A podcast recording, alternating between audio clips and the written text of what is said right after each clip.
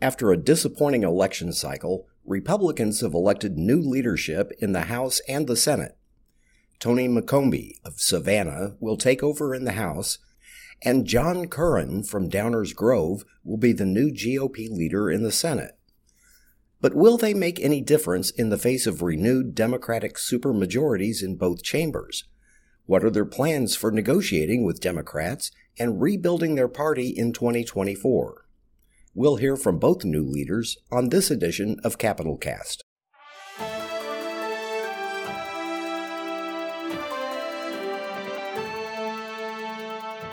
Hello and welcome to Capitol Cast, a regular podcast of Capitol News Illinois. I'm Peter Hancock. And I'm Jerry Nowicki. Today we'll take separate looks at the two Republican leaders in the General Assembly, starting with State Senator John Curran. A Republican from southwest suburban Downers Grove, Curran has served in the General Assembly since 2017. In January, he'll take over Minority Leader for State Senator Dan McConchie, a Hawthorn Woods Republican who was chosen for the post in November 2020, but whose caucus chose a new route by electing Curran this week.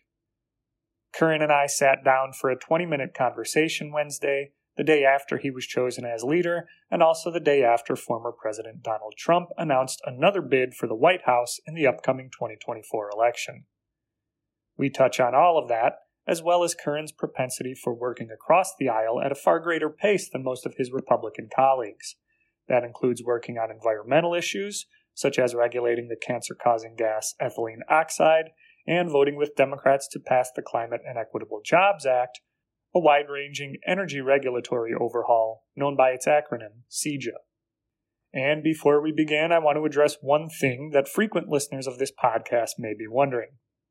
John Curran is not related to Mark Curran, the recently defeated Supreme Court candidate who also previously lost his bid as Republican candidate for the U.S. Senate. So, with that clarified, here is my conversation with the new minority leader of the Illinois Senate, John Curran is there a pivot for the Senate Republican caucus with this move?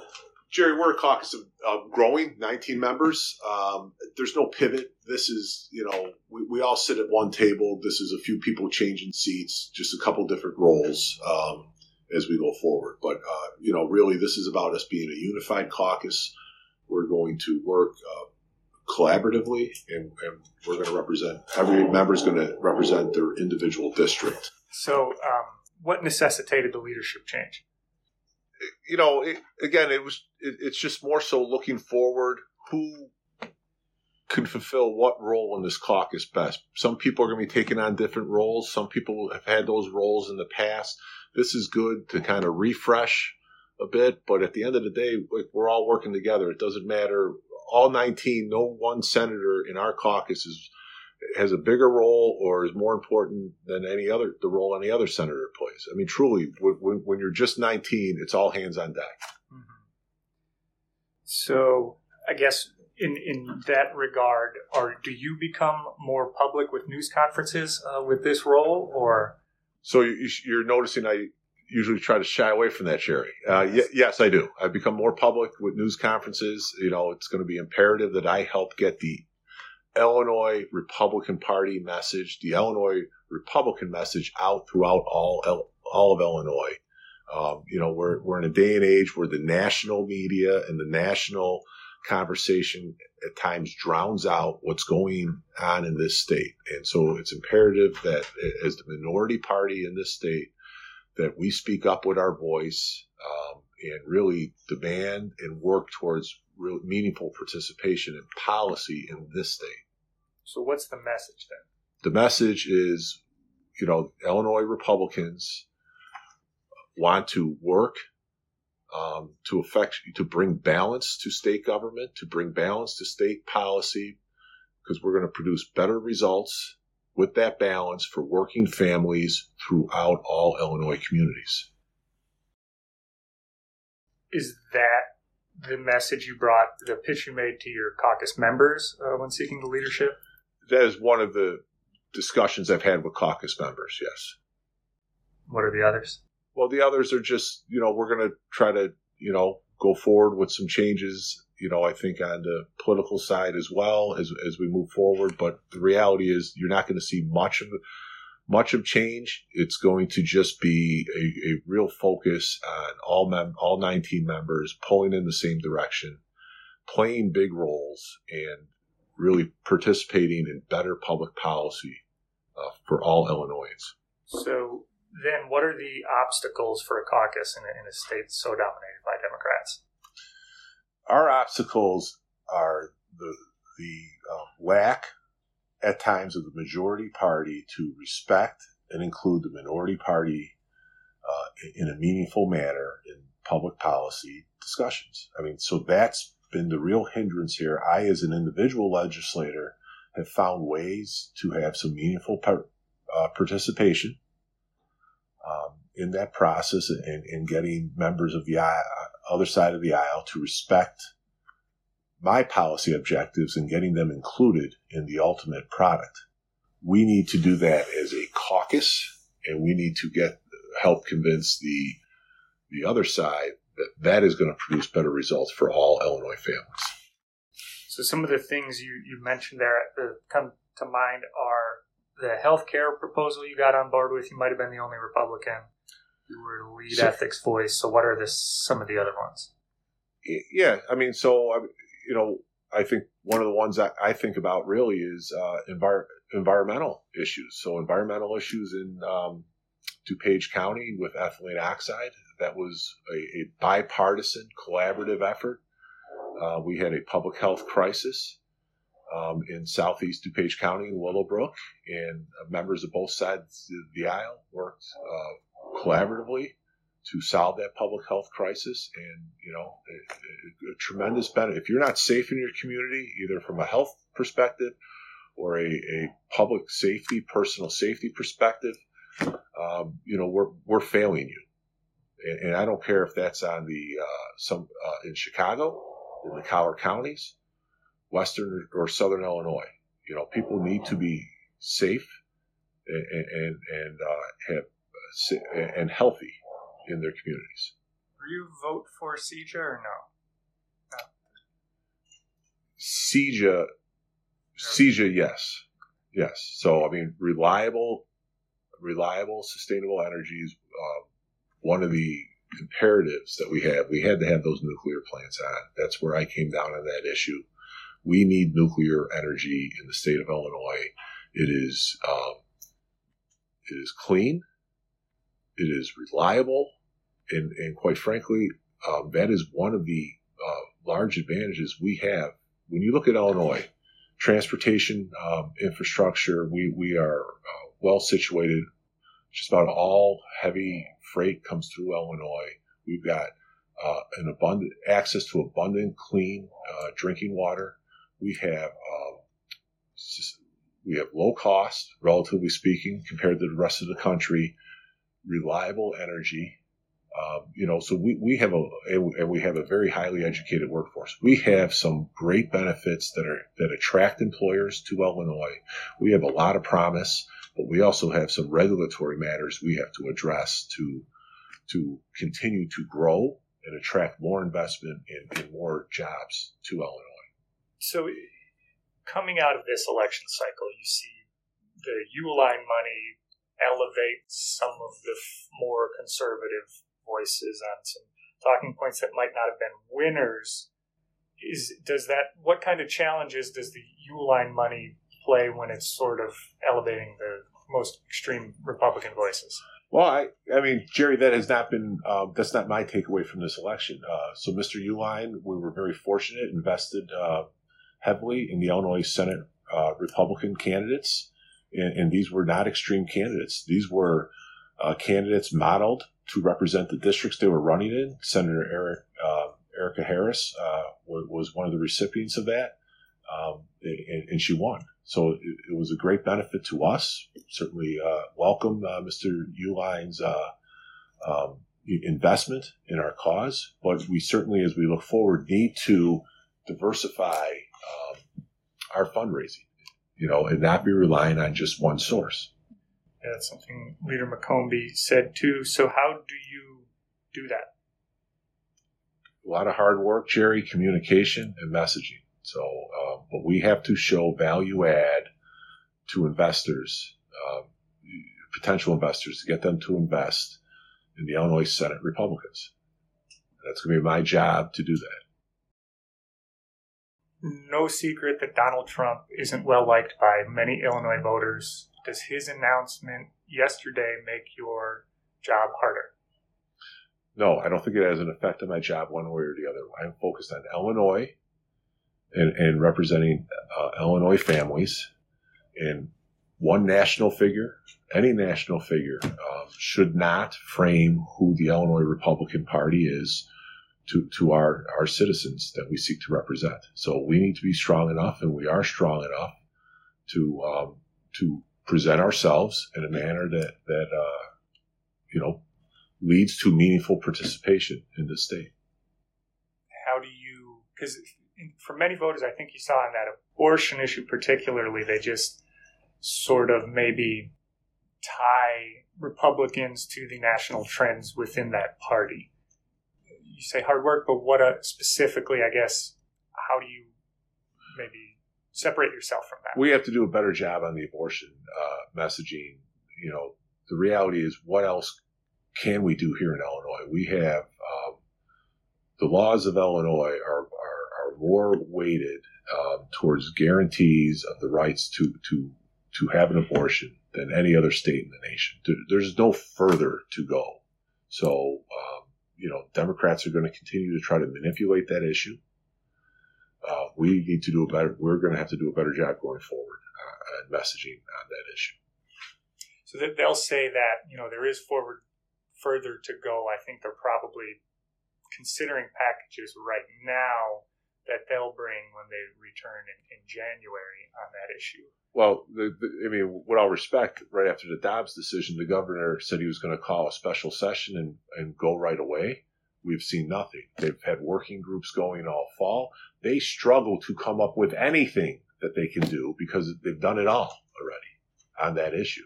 So, you know, haven't seen a proposal yet. It's been, what, six months since, since he, he called for a special session, right? Mm-hmm. That was Jerry Nowicki interviewing the new Senate Minority Leader John Curran. Meanwhile, in the lower chamber, Tony McCombie takes over the job of House Minority Leader after Republicans lost at least four, possibly five seats, handing Democrats their largest supermajority ever. The day after being chosen by her colleagues, McCombie's phone rang off the hook. Many of those calls were from reporters wanting to interview the new House Minority Leader. So, to save time, she invited the press corps up to the leader's office on the third floor of the Capitol, an office she won't officially occupy until January when the new session begins. About a dozen reporters gathered around, trying to balance their cameras and microphones while McCombie fielded one question after another, starting with how a Republican like her from outside Chicago can win back GOP voters in the suburbs. Well, I think most importantly, we have to have a presence in the Chicago suburbs and in, and in Chicago. I think that's the first and foremost thing. Uh, we had a lot of good candidates this cycle. Um, however, we weren't able to cross the finish line with them. So that's going to start with me being present in the suburbs and in Chicago, which um, I am now, but certainly not at this at this level in this position. So it'll be it'll be uh, interesting to get around to the existing members that we have, learn more about their districts, uh, and actually see what we can do to make a difference there. Can you talk a little bit about how you will be managing working with the the Democrats an even greater majority than it was before you were elected to this position? Well, the numbers will be a challenge for the Republicans as well as the Democrats. So uh, I'm going to do what I do now. I, I, have friends on both sides of the aisle. I work to develop relationships and friendships, and uh, you may all not know me, but I'm very honest and transparent, and I'll continue that kind of conversation with the folks across the aisle. And there were people who didn't vote for you, and uh, I guess that's okay. But how are you going to, you know, get get them on board of your plans? I always find that interesting how caucus news comes out to the media. Uh, so, uh, well, first off, several of them have already reached out to me, including last night. Uh, God bless America. It's about a choice, and I think that was an important piece for those that were um, considering a run and who voted um, a different way. Uh, in the end, it was a unanimous decision. Where do You you stand on Donald new- Trump? Let's go with him Okay. first. you mentioned that you have friends on both sides of the aisle. You've obviously worked on many bills over the past few years. I'm thinking the DCFS bills. They have bipartisanship. How important is it to have that moving forward as well? You know, as leader, I might actually get that bill passed now. So we've been fighting for Pam Knight for a long time. Uh, we've we've done it in the House and it dies in the Senate. Um, again, um, with the tragic loss we had here in Springfield, we thought we were going to get that through with uh, uh, with the Senate uh, and the House again, and we did not. Uh, common sense legis- legislation should be easy, uh, and my conversations and relationships, I hope, will bring those issues around. Do you Republicans- choice words to say about Donald Trump on his way out, um, and now he is running for president again. What kind of a or what kind of an effect do you think he's going to have on state politics this cycle? You guys are so great already. This is great. Um, well, here we are. There, we're starting a new cycle right right now, and that's a, an important piece. Campaigns start um, the day after elections. I look forward to a, a, a robust Republican primary uh, and going through that process. The, the, the, How do you think Illinois Republicans need to change the message? Well, I think we need to have a message, right? Uh, we need to have a message that's going to include. Uh, we're, we're starting a message right now. You've just elected the first female Republican House leader. I think that should show uh, folks across the state that we are inclusive, we are diverse, and we are welcoming all people to come in. So uh, I think that's that's first and foremost. You've been got credit- campaigning against Mike Madigan for what twelve years now. And Only twelve? does at least doesn't seem to be gaining Sure. seats. Uh, do you need to find something else to talk about? Besides? Well, he's not here anymore, and he's not on the ballot. the party got crushed in the suburbs. Uh, a lot of the, the messaging that Democrats use is around abortion, around uh, gun control. Is there a place in the House Republican caucus for candidates that may be pro choice or pro gun control, maybe more moderate positions than what the, the National Party has and what uh, some of the leading Republicans in the state have had over the past few years? Well, we did have a, a, a win in the suburbs. We uh, several of them. We have Amy Grant. We have uh, Jennifer Sanalitro. We have we have several folks. Uh, here, here's the thing: in Illinois, it's not about being um, pro-life or pro-gun. In Illinois, we continue to push the extremes, and maybe that message wasn't wasn't apparent. But there there would be, in my my opinion, no pro-choice Republicans that would vote to repeal parental notification that would allow abortions up to nine months. So I think that's what we need to talk about in Illinois is the extremes. Can you talk about uh, party finances? Um, of course, big mega donors play a big role in this. How do you go about making sure that House Republicans have the funds they need and it's put where it needs to go? Right. Well, um, some of you may or may not be aware, I was the House Republican um, chair uh, last cycle, not this cycle, but the last, cycle. And that is always uh, the issue is raising money. The thing that we cannot do as a Republican Party is rely on uh, one, two, or three big mega donors. Uh, we we need to be open and you know getting the five dollars, the twenty five dollars, and bringing folks to the table that have not necessarily wanted to be at the table with us. Um, we're going to need to work to get the get those dollars, but that starts with them believing in us. You're and I think our changes will make that happen. You're facing the largest super minority caucus you've ever had here in the House Republicans. How do you effectively govern and actually get something done that you believe is going to be productive when you're facing such a big uphill battle? I don't see it as an uphill battle at all. I, I, it's the most important thing is we need to bring balance in Illinois. And when Illinoisans see that uh, this last camp, this last election cycle um, has put us so, so upside down, they're they're going to come to the polls and they're going to they're going to bring balance back to Illinois. Leader-elect uh, McCombie, you mentioned it, and I wanted to kind of build on it about being the first woman uh, to lead a House caucus. How much of how significant is it? I mean, we have a woman vice president, woman vice president of color, we've had a black president, et cetera. I mean, with regard in 2022 for barriers breaking, how significant is this? Well, women get things done. Can you expand on that? Do I need to? I, I just I'm asking you. Right. No, I, I think it's definitely very important. Uh, I don't think it's a, that there hasn't been an opportunity, uh, and there certainly is opportunities for women in, in any profession. Uh, I was the first uh, female mayor in Savanna, um, so this is not a, a first for me, but I certainly don't want it to um, be who I be who I am. I don't know if y'all remember, but there was a time on the floor that I had an argument with a representative, Chris Welch, at that time, and that was just about public boards, and you shouldn't be chosen because you're a woman. You should be chosen because you're the right person. In 2016, you knocked off an incumbent Democrat to win your seat. Uh, any lessons that you, took from that race on, on how you uh, can run against Democrats that are in office and, and, and, and how you might take that uh, as you lead your caucus forward? Absolutely. I know how to win a tier one race. I know how expensive they are. I know how to message. Uh, so I look forward to many tier one races next cycle. Is Has Chris Welch called you? Uh, is the Uihlein money elevating some of the more extreme voices detrimental to the party? I, I don't know that answer. I, I, don't know that answer, to be honest with you. I, I don't think he helped the House much this time, so I'm not sure. Has Chris Welch called you? Uh, he may have. My phone is crazy, uh, so he may have, and I just haven't seen it yet. I was just trying before y'all walked in to clean it all up, so he may have. Can you talk about your relationship with organized labor? Which ones have you worked with? Which ones have supported you, and so on and so forth?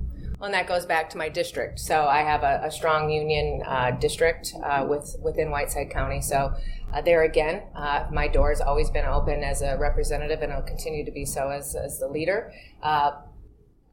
Uh, public labor uh, and private labor, there certainly are some differences. we do have to all work together. What what groups specifically? 150 IBEW laborers, um, FOP, um, IEA, IFT. I mean, I, I, guess I could we could provide you a list if that's an no, important. No, Illinois FOP. Yes. Got it. Okay. What's uh, top, what, go ahead. Top priorities. Top priorities to bring balance to the to the Republican Party, right? I mean, we need we need some numbers. Seriously, we need to um, collaborate on our messages. We need to bring our caucus um, all together to have opinions. Uh, we have we have hopefully 40 talented people uh, that are going to be able to um, help us to go to the next level. Can you talk about how to possibly the Republican Party can play a role in reversing outbound migration? Well, if we could pass some of our legislation, and that's really talking about relationships, right? And, and it's it's urban. It's not necessarily Republicans against Democrats. It's oftentimes, and you hear this, it's urban against um, rural, right? A lot of times, folks don't understand um, how we live, just like I may not understand how somebody in downtown Chicago lives. Uh, the Farm Bureau has figured it out with adopted legislators. I think we can do that. I, I remember um, years ago touring a, a nuclear plant, and uh, a senator was there and who voted no on the on the on the bill. He said, "Had I been here and learned more, I would have voted yes." Um, so I think that's we just need to be working together and educating together. Have you thought about what the rest of the leadership team is going to look like? Because uh, the previous leadership team is pretty much all gone. Well, I've only uh, made one decision technically. Uh, I don't know if if if uh, if I'm to say yes or not. So, well, I'm going to throw her under the bus. So you might as well know it's Norine Hammond. Um, after election, I made two calls. Number one, my husband. Number two, Norine Hammond. As assistant minority. she she will be yeah she'll de- deputy. Deputy. So, uh, at what point did you say, "What we need is me"? Tony McCombie to be leader. That was two years ago. uh, this cycle was, I think, a surprise to everybody in this room. Uh, we didn't anticipate that. I, you know, I was there on Burr Ridge on election night with the leader, proudly to, to, to be there and, and, hopefully be celebrating, and we weren't. Um, 11, 11.30, there was conversations with myself and um, other colleagues that were there, and uh, it certainly wasn't where I thought I was going to be, um, but this is something that I've been wanting to do uh, for quite some time uh, with my experience as a, as a representative, as the HRO chair, um, as uh, working and developing relationships with uh, people, organizations, and businesses. It, it really, um, I was the best person for the job. Republicans have always complained that they're not getting seats at the table with Democrats. What do you envision your relationship being with the Speaker and with the Governor? I, I, I will have uh, conversations with all the time. Uh, I'm not going to be afraid to go to their office. I'm not going to be afraid to, to have a conversation with them. I'm not saying that anybody else is or has been in the past, but um, as you will understand, I am um, very uh, forward and we will be having conversations. And I think they'll welcome them. That was State Representative Tony McCombie, who will soon be the new minority leader in the Illinois House. And that'll do it for this edition of Capitol Cast. Capitol Cast is a production of Capitol News Illinois, a Statehouse reporting project of the Illinois Press Foundation with significant funding from the Robert R. McCormick Foundation. Until next time, this is Peter Hancock with Jerry Nowicki saying thank you for listening.